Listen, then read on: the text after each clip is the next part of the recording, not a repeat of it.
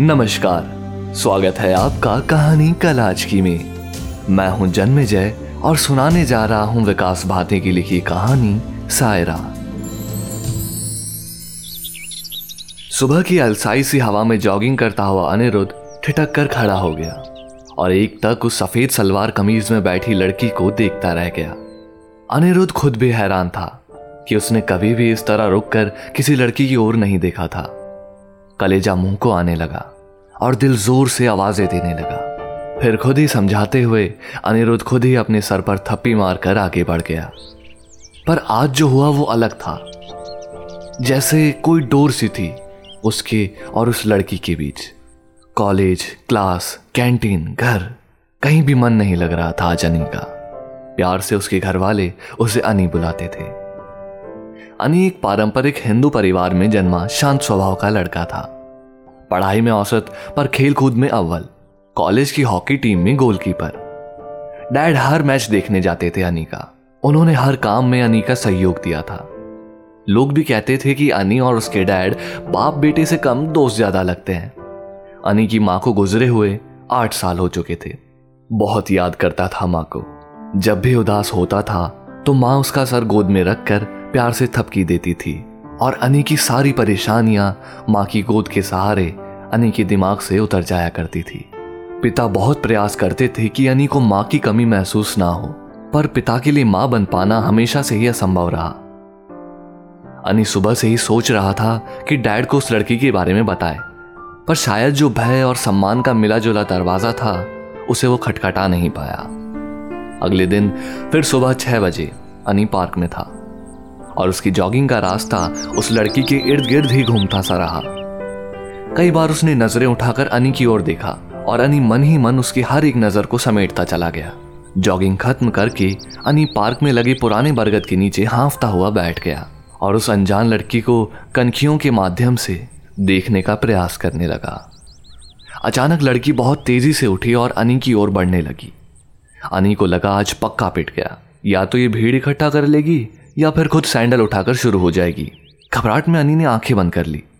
लड़की पास आई और सकुचाते हुए बोली, सुनिए, आप अनिरुद्ध शर्मा हो ना? मॉडल स्कूल 2008 बैच? हाँ पर आप मुझे कैसे जानती हो? अनी कुछ संभलते हुए बोला, अरे, मुझे पहचाना नहीं। मैं सायरा सायरा नूर बानो तुम्हारे साथ ही पढ़ती थी। तुम फुटबॉल खेलते थे स्कूल में? अब अनी को कुछ याद आने लगा था। हो पहले तो तुम सूखी सी हुआ करती थी। अभी देखो अच्छी लगने लगी हो। सायरा ने ये सुनकर अनबना सा मुँह बना लिया। अरे मज़ाक कर रहा हूँ।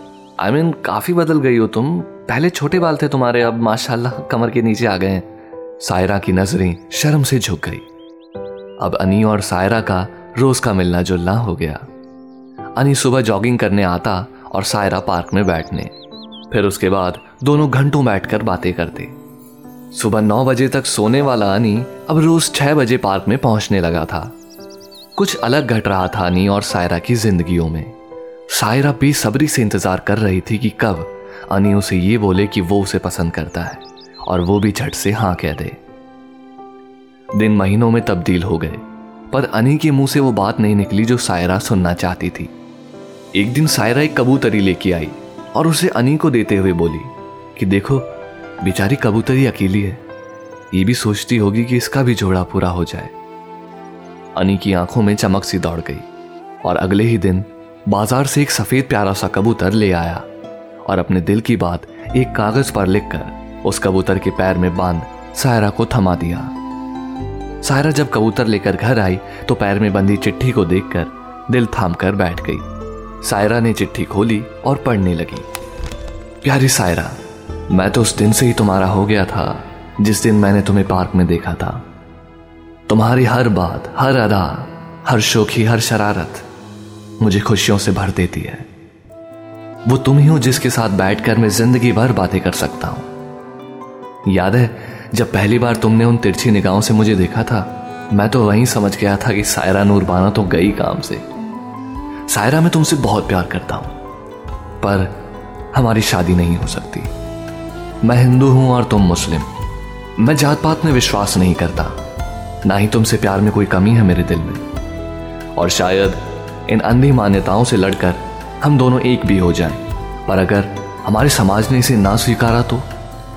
इसे दो धर्मों का सम्मान का मुद्दा बना लिया तो?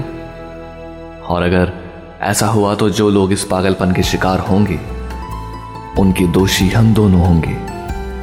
सायरा, हम दोनों से ज़्यादा खुशकिस्मत। ये कबूतर हैं, क्योंकि ये धर्म संप्रदाय जात पात की रस्सियों से नहीं बंधे इनको अपनी मौलवियों और गुरुओं की ना तो सुननी पड़ती है, और ना ही इन्हें जवाब देना होता है।